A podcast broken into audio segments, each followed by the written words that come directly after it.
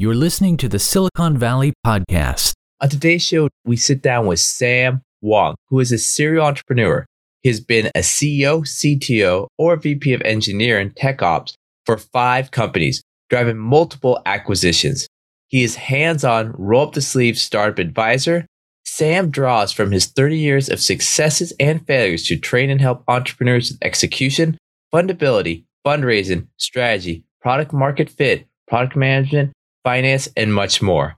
On today's show, we talk about how did going through a failed acquisition affect the company?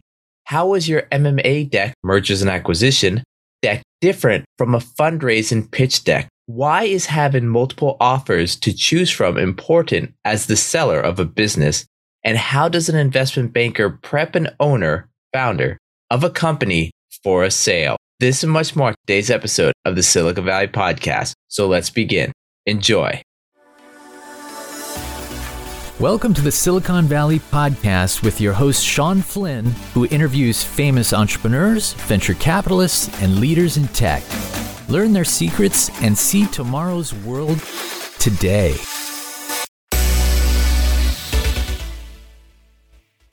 Sam, thank you for taking the time today to be our guest on.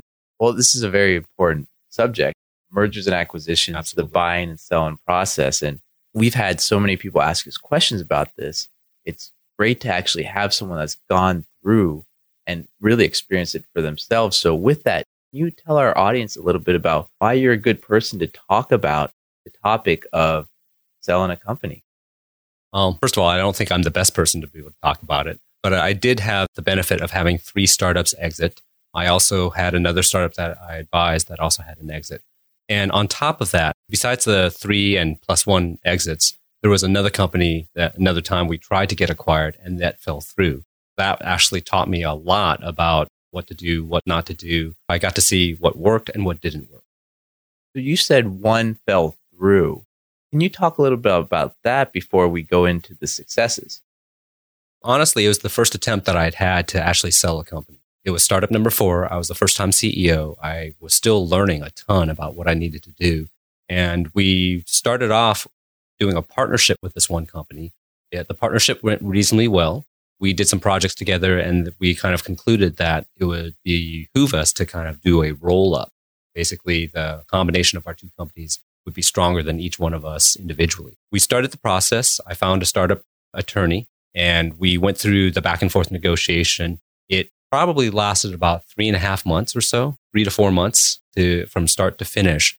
There were tons of details that really helped. I really, really can't emphasize enough the benefit of a strong startup attorney. We had a very good process. Sam, can you talk a little bit about the failed acquisition, the failed attempt to sell your company before we go into the successes? Yeah, it, was actually a very much a learning experience. I was the first time CEO and I hadn't obviously done an acquisition or a merger before. We w- found a company that thought we might work well together.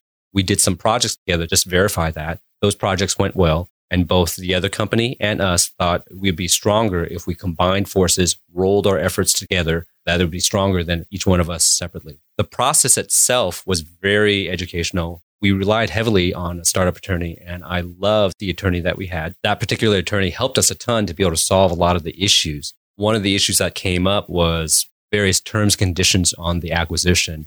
And I remember the opposing attorney made some derogatory comment, I'll just say, or just a denigrating comment to try to get us to reduce our price and the value of the, the acquisition. I remember watching my attorney. I felt a little funny about the comment. My attorney immediately took the guy to task. He explained why that was an unreasonable expectation, why his logic and behind you know, trying to reduce our price was completely flawed, and cleaned his clock basically. and I looked at that and I said, "Yeah, go, go, go." it's um, great to have someone on your team. So you didn't come across as the person that was fighting. You weren't the confrontational one. This other third party was. That's a huge benefit to having that, that person on your team. Can you talk a little bit more, continue what was happening in that negotiation, in that conversation? So there are two or three different situations where my attorney basically did a fantastic job, not just with contract stuff, but defending me on the negotiation. And when a certain request came in that was, there was another request that came in where they're trying to pay me in the future for present value. No, my attorney immediately took the guy to task again that no, future payment should be for future value. The company has a value today. You can't defer a payment in the future to pay for something you're buying now. I love the fact that he helped a ton. We finally got through the process to be able to get the definitive agreement. And I remember I was about to book my flight to Pacific Northwest to the lawyer's office to sign the definitive agreement and pop the champagne bottles. What ended up happening was that the opposing company's board spent a little bit more time looking at the financials and felt like the companies would not combined, would not be sufficiently capitalized, that they wanted more financial resources in the combined bank accounts. So they actually set a financial target on both ourselves as well as their own company that said, okay, unless you hit these targets, we're not going to approve the acquisition. Three months later, we hit our target, but the opposing company did not. That basically resulted in the company, the acquisition being called off. It was very painful because obviously my employees knew that we were going through the acquisition process. You can't really keep that stuff quiet. There was all this buildup of, yeah, we're finally going to get to this type of exit. We're going to have a stronger company. And then morale actually took a big hit. In addition, I spent so much time working on the acquisition. I wasn't running the company anymore, really. It was a more than a full time job to work on the acquisition. And by the time the acquisition was put on hold and then got called off, we were flying high at 35,000 feet and we slowly started to descend and we're down to 5,000 feet. Say, hey, I've got this jet plane. We got to get back up to cruising altitude. That was another challenge that I didn't really anticipate. And it took probably two months to recover from that loss of altitude, loss of airspeed. That's fascinating. A couple of things that you said right there. One, the time of the process. Two, the board on the acquirer putting these terms right at the very end yes. of the due diligence part. And for our audience, the definitive agreement, I mean, that's basically the contract where we sign and the money's transferred. Way after the LOI, the letter of intent, it's the very, very end of probably a six to nine month process for most of these transactions. And then for the buyer to miss their numbers, that's painful. It was. Damn, I'm sorry to hear about that first attempt, but you mentioned it. You learned a lot of lessons that set you up for the next one, which was successful. So, can you talk a little bit about why and what you did different for that successful one? The second time we went through the M&A process, we actually hired an investment banker. That ended up being a phenomenal decision. I've never actually worked with an investment banker before. And we had our companies that we thought we would want to target to potentially acquire us. They actually brought a number of companies as well because they work with a number of buyers who are repeat buyers. So we were able to combine a, a target list of about almost eight to 10 companies. We ended up going out and soliciting the conversations with them. And the investment banker did all that for us. I didn't have to go do it. It was much more of a, hey, I'm here to shop a company thing. It wasn't unusual. So they were doing their job and it didn't make me look quite as desperate to, to sell. We got interest from several of these companies. We really pitched, I think, seven of them. And of the seven, we got five offers. So that was phenomenal for us. We were able to pick and choose and able to drive some competition and interest. One key thing that did go differently was the prep from the investment bank. Again, I mentioned I was a first time CEO. I'd never gone through an M&A process before and I'd never been prepared to have meetings, conversations like I was with this investment banker.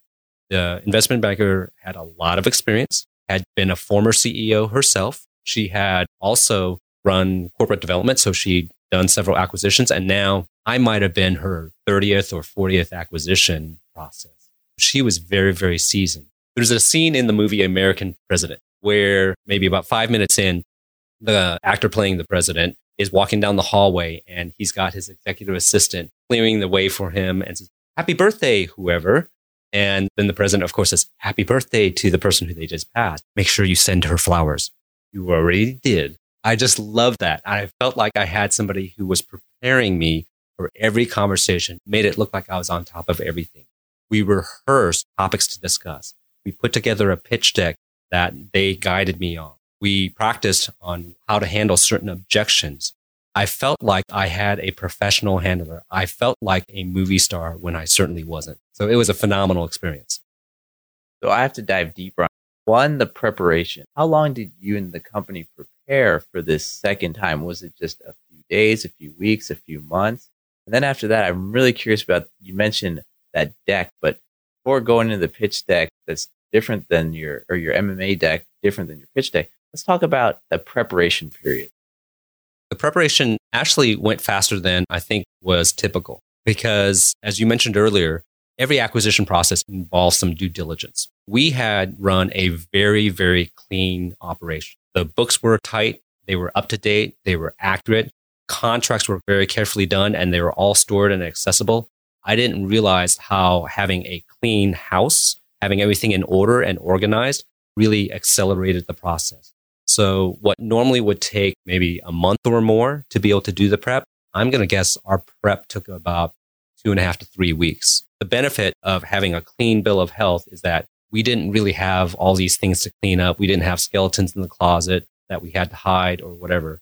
Everything was clean. So it took about three weeks or so. They had given us a checklist, things to pay attention to. It was great to be able to have that because again, not having done a merger and acquisition before, I didn't know what I should do. And I felt like just doing a Google search may not. A do it yourself process might work for being a home plumber, but it's not going to work that well for being somebody who's trying to sell a company for a lot of money.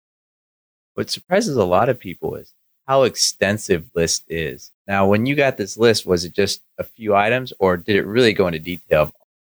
It is a very extensive list and the amount of due diligence really depends based on the acquirer the situation that we went through, they gave us a very comprehensive checklist. There's one checklist that I refer people to online that has over 200 items to pay attention to. And each one of the 200 items could take anywhere from five minutes to five hours to do. So if you assume that it just takes one hour on the conservative side to be able to do each one of the items on average, that's 200 hours worth of work. And most of that work is done by the executive staff or by me as the CEO. There was a lot of prep if you're not already on top of it. Thankfully, we were on top of tons of stuff. So instead of one hour on average for the 200 items, we probably averaged 10 to 15 minutes per item. That's fantastic. As an investment banker, it's so great here when the client that you're working with is ready for that process and they're actually pushing you to keep. Right. There were still, uh, I will say, there were still maybe five to 10 items that took a couple of hours to a couple of days to do. That was much better to have five to 10 than 50 items so, Sam, could you go a little bit more into detail about maybe for our listeners out there, the difference between a pitch deck for an early stage company that's raising capital and the marketing material that the investment banker was using when they were bringing your company out to market to be acquired? Many people in the startup space hear that getting an investment from an investor, you know, a fundraising investment from an investor is like getting married. And that's mostly true but it's actually not a perfect analogy. That investor, if you get money from an investor, it's kind of like saying, okay, we're going to live under the same house. You got a big house, you're going to have one room, you're going to have another, and you do have to interact with each other a lot, but you're not really getting married. Whereas getting acquired by another company, you are getting married. You're going to have kids together. So it's not just living in the same house. Of course, you need to make sure you work well together to live in the same house, but you're ultimately not as close to them as you are when you get acquired by an acquiring company. You have to go to work with the person. You have to see them every day. That's where the analogy is not quite perfect. Because of that difference, there is also a very big impact on pitch decks. A fundraising investment pitch deck tends to be shorter, more speculative, looking forward into the future. The fundraising process, you're going to deal with a, big topic, which is also going to be valuation in investor fundraising valuation, that is part art, part science, but it's mostly art and a little bit of science. To contrast, a M&A pitch deck, it's going to maybe not be quite as speculative. Of course, you want to talk about the potential benefit of the combined companies. That's going to be speculative in the future. But most of it is going to be talking about the past. What have you built? What are the major assets of the company, both tangible as well as intangible, technology, people, whatever the case may be. So you look more in, in the past about what you've done, what you've built. In addition, the valuation exercise, which will eventually come, is more science than it is art. So there's a lot more tangible detail that you can point to, whether it be your revenue, your profitability, your growth, your customers. There's a lot more data, which allows a more scientific process to go through to be able to come up with a valuation. Given that the acquisition pitch deck tends to need a lot more data points, at least in the backup content, to be able to support the valuation exercise. I mean, it's very interesting.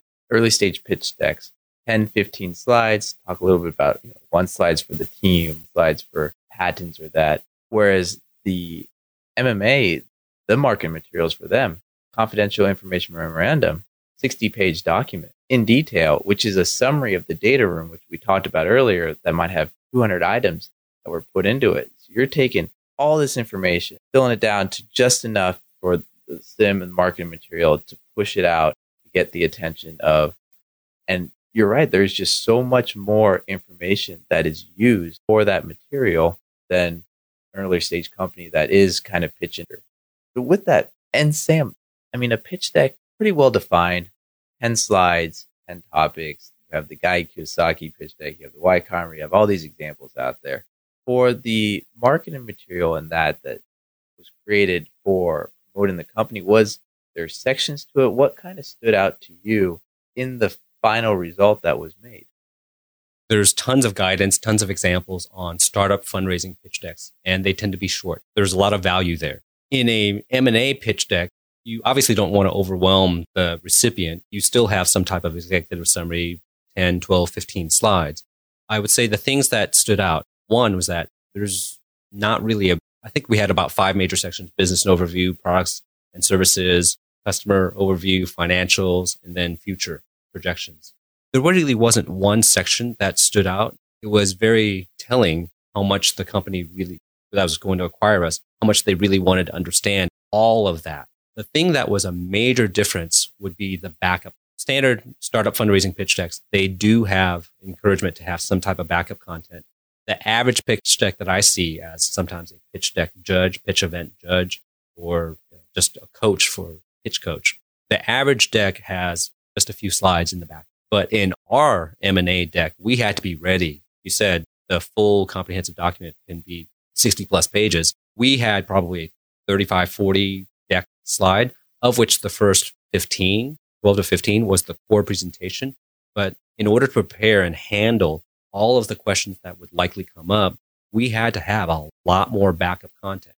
It wasn't a complete copy of the due diligence data room, but it was a summary. And one of the things I found, whether you're trying to sell your company or you're trying to sell your product, is when you're having a conversation with a customer, especially if it's an enterprise like sales cycle, which an M&A deal is you want to be able to be very prepared to handle any objections right there on the spot. If you ever have to say, I'll get back to you, or I don't know, that's not the end of the world, but it just slows things down.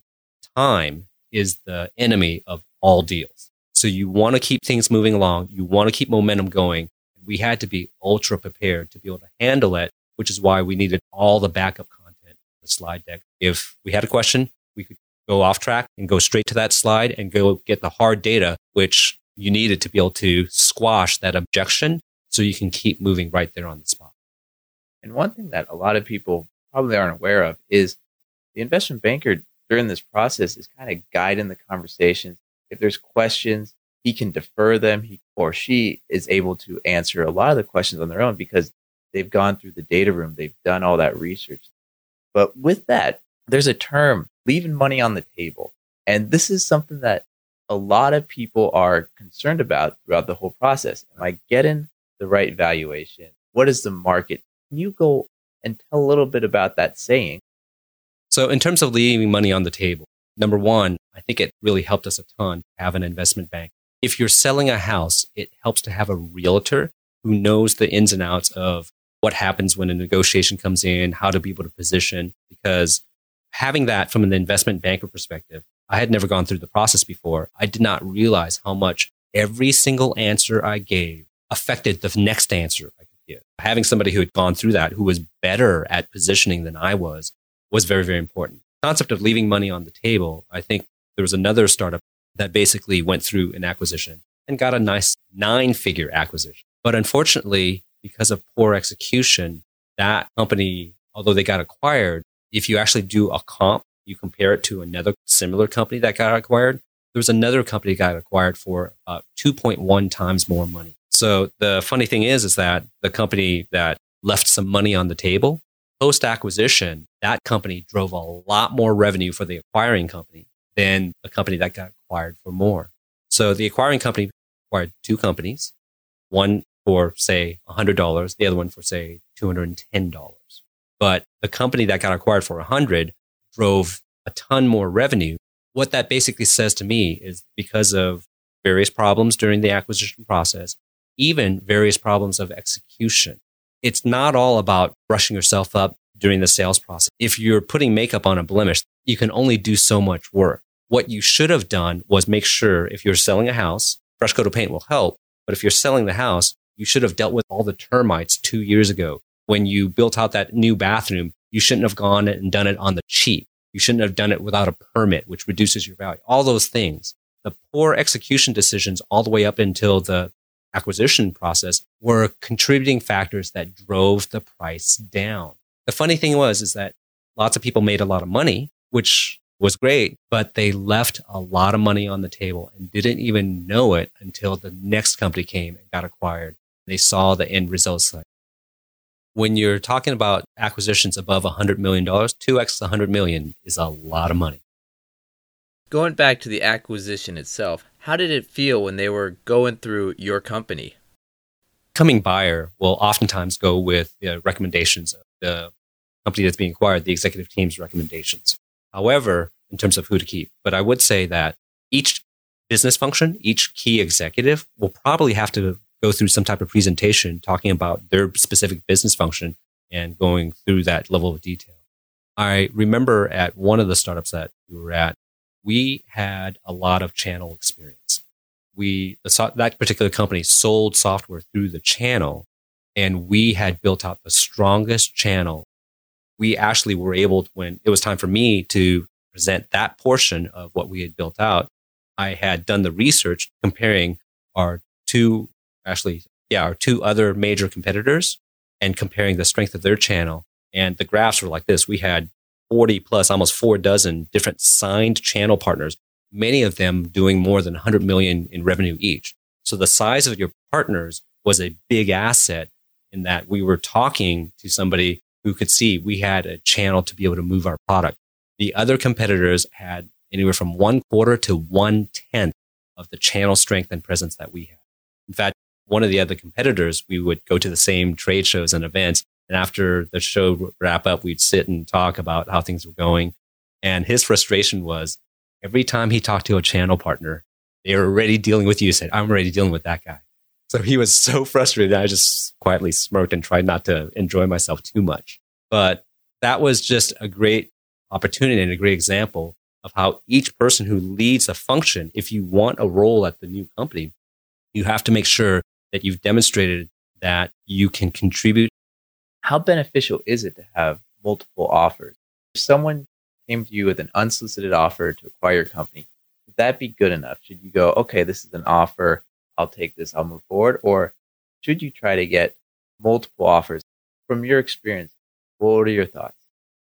We actually had, as I mentioned earlier, five different offers.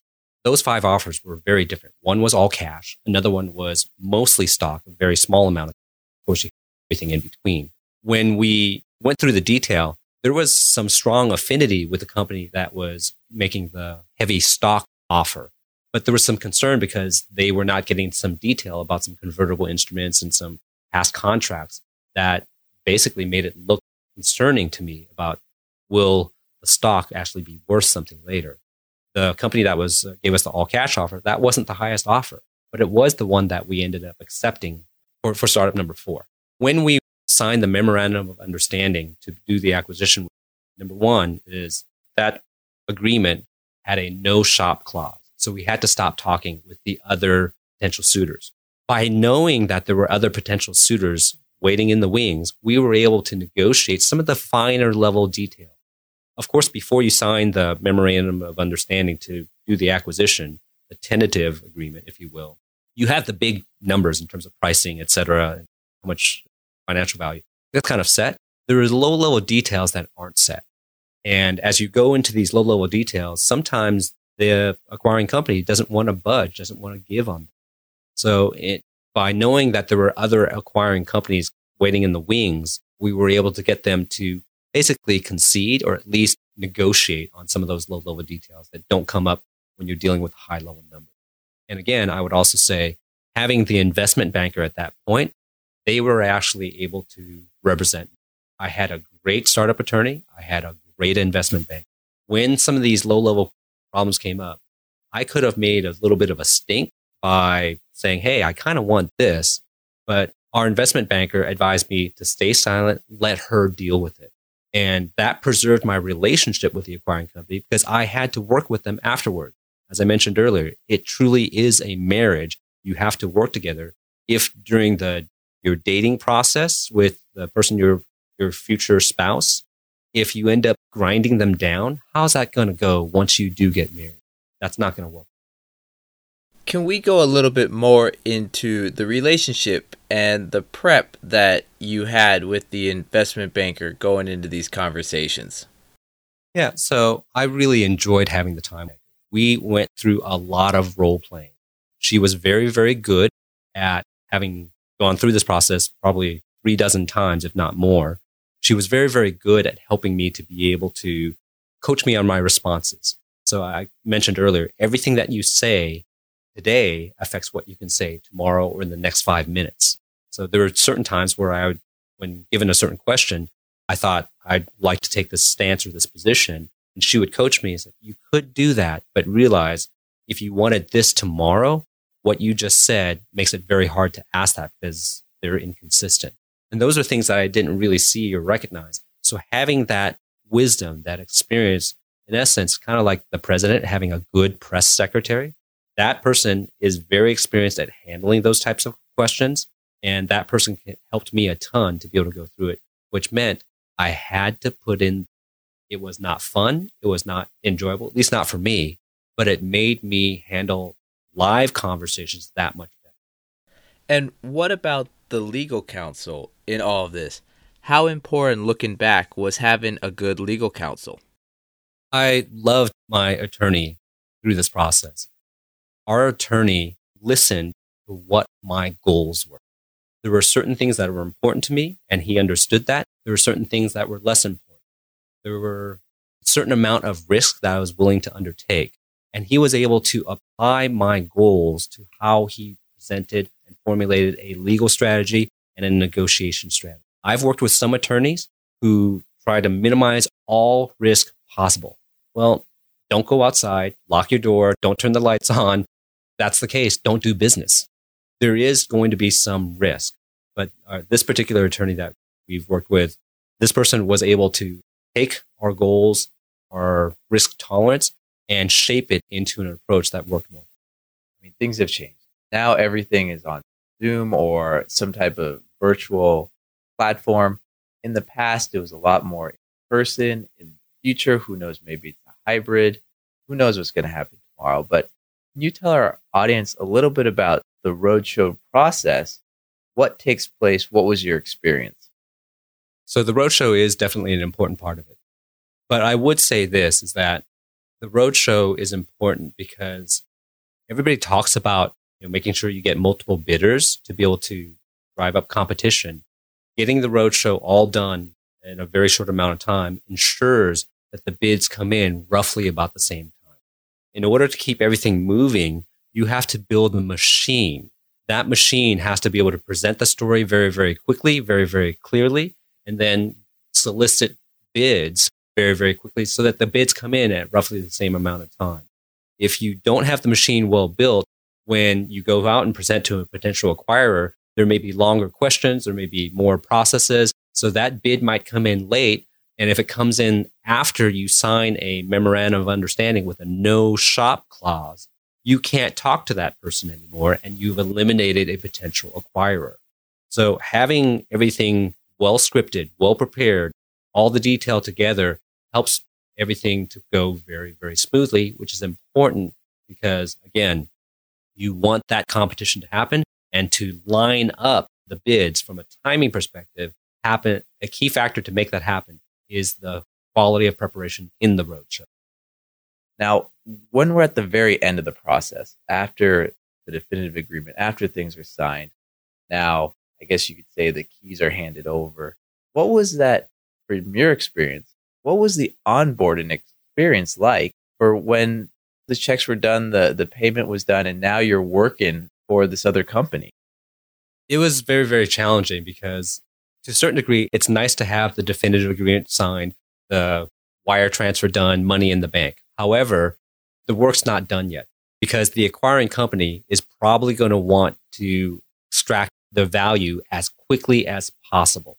They don't want to dilly dally and delay. So there's a lot of integration work. One of the companies that startup number five was acquired by Cisco. And basically, Cisco had has this acquisition process. They acquire maybe 10 companies a year. Cisco had 200 people working on the, the potential acquisition and then about that many who would work on the integration. Yes, we celebrated for uh, maybe one evening that the acquisition was signed, but then we went into integration mode, which was a ton of work. It took probably two, took three months until we were done with enough of the work, finally calm down, rest, and breathe. And during that process, everything that we claimed during the sales cycle, we had to demonstrate was actually true. We claim we put the cap back on the toothpaste tube. We actually had to live it when we finally got married. The key thing there is maybe the lesson learned. I've seen some founders or some CEOs desperately want to sell to the point where they oversell. I don't believe in overselling. It's fine to position, it's fine to cheerlead, but when you oversell something, if that deal finally gets consummated, they're going to expect you to hit that target or whatever it may be. If you claim you can take someone to the moon, you better be able to do that. Okay, so you're acquired, you celebrate that one evening. Tell us about that emotional ride that you went through from the going to market, getting the LOI, having the quiet period, getting the definitive agreement. Tell us about emotionally what was going on that entire time. Sure, it's it's quite a ride. The fir- very first time we went through the process, we had a smaller company, and me as the CEO, when I focused so much of my time and attention on that, you know, the company was cruising at thirty-five thousand feet, six hundred miles an hour. The moment I focused on the M&A. It was so all consuming. It's like shutting down one of the engines on a two engine aircraft. Eventually, plane's not going to crash, but it's going to lose some airspeed. It's going to potentially lose some altitude as well. So you're trying to get all these suitors to give you bids. It's anxious because you're constantly focused on how to be able to sell, how to be able to position. There's a lot of anxiety that leads up during that process. And then you're also looking at your instrument panel on the pilot cockpit. So there's a lot of anxiety. You're talking with your employees. They're anxious because all that they've worked for, the team is relying on your ability to execute their sacrifices, their time, their years of going with a below market salary. Those investments and sacrifices they make are tied to how well you do. Once the acquisition is signed, of course, there's a relief, there's celebration, everybody's happy. But then again, the work continues. I will say this is that in talking with the, an attorney who advised me on one of the acquisitions, you know, you've worked really, really hard for a good amount of time. You've been sprinting. It's not wrong to just rest and bed. I had to allow myself, once the acquisition integration, the key elements were done, I had to allow myself to take some nice trips with my family and just to sit around and watch TV sometimes. Sam, and after experience, I mean, many people, they don't use investment bankers, they do everything on their own. From your experience, what are some of the benefits or negatives of doing on your own versus hiring an investment banker? As I look back in hindsight, time I tried to do it by myself, I really didn't know what I was doing. I was thankful I had a very good attorney, but that attorney focused mostly on the legal and helped some on the business side. But there's a lot more that I think I could have done having gone through the process. Definitely say that if you have anything of substance, it helps just to have a personal guide. That plus the fact that the investment banker brought more suitors, more bids in. Were there any topics or things that you think our audience should know before wrap? Yeah, I do think there's a couple things. One is contracts. We already talked about the importance of having clean contracts. Many of your contracts, if the contracts aren't well structured, for example, transferability or transfer rights, what that might result in is let's say I have a contract with a third party company, Acme, and Acme, I didn't negotiate transfer rights or assignment rights into the contracts. That means that when I'm about to get acquired, in order for the acquiring the acquisition to happen, I have to go to Acme, tell them I'm getting acquired, and say, "Will you please, please allow me to transfer or assign this contracts?" And if they say no, then that could potentially block my acquisition. I could potentially have to buy them out in order to get them to waive a certain clause or let me assign. The unintended consequence of poorly structured contracts may be that you have somebody who blocks your acquisition. Somebody has no business blocking your acquisition and you have to get some type of concession. So clean contracts, absolutely key. Termination rights. In addition, even the contracts to get acquired. If the acquisition process doesn't go as smoothly, you're asking for some concessions and the buying company is not willing to give them, the better positioned you are, the better you can negotiate the no shop period and no shop clauses. Oftentimes they'll come in and ask for a 60 to 90 day no shop period. If you're better positioned, you can ask for a 30 to 45 day, which forces them and you to move quickly, mostly them to move more quickly I've seen situations where the acquiring company kind of sometimes drags their feet on some issues as they muddle and think about certain request that by having a strong, attractive company, you can negotiate time period of the no shop period down and use that to your advantage where the time finally works in your favor. The other thing I might say is that having gone through multiple acquisitions now and having been obviously a first time CEO, et cetera, I had to learn that a company is not a baby. Many startup founders will treat it as if, hey, I've got two kids and this is my third kid. This is my baby. I did that as well. As I look back, I had one person who was advising me, somebody who's older, more mature, who basically said, a company is not a baby.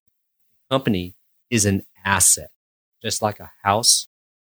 To make decisions, assuming that your company is your baby, oftentimes results in poor decisions, poor boundaries, oftentimes would result in many founders who tend to be very wrapped up in their company. It does no good to have a good, strong financial exit, but not have any family or friends to celebrate. And with that, Sam, anyone wants to find out more information about you, what you're working on, what's the best way to go about doing that? I run a company, fundablestartups.com. You can go to the website and see what we're doing now. We basically train and advise and coach founders to be able to build fundable, healthy companies. Most people, most founders only look for help when it comes to maybe fundraising and pitching. That's such a small piece of the puzzle. As I mentioned several times before, good execution allows you to tell, to build a company that's healthy with a good story. Telling someone just working on the pitch alone is a mistake because if you're trying to get a date or something, it doesn't help to just work on a pickup line. The best thing to do is shower, brush your teeth, get a job, learn how to carry a conversation. All these things are much more important than just, hey, baby, what's your sign? Okay. All right. With that, we'll have all that information in the show notes.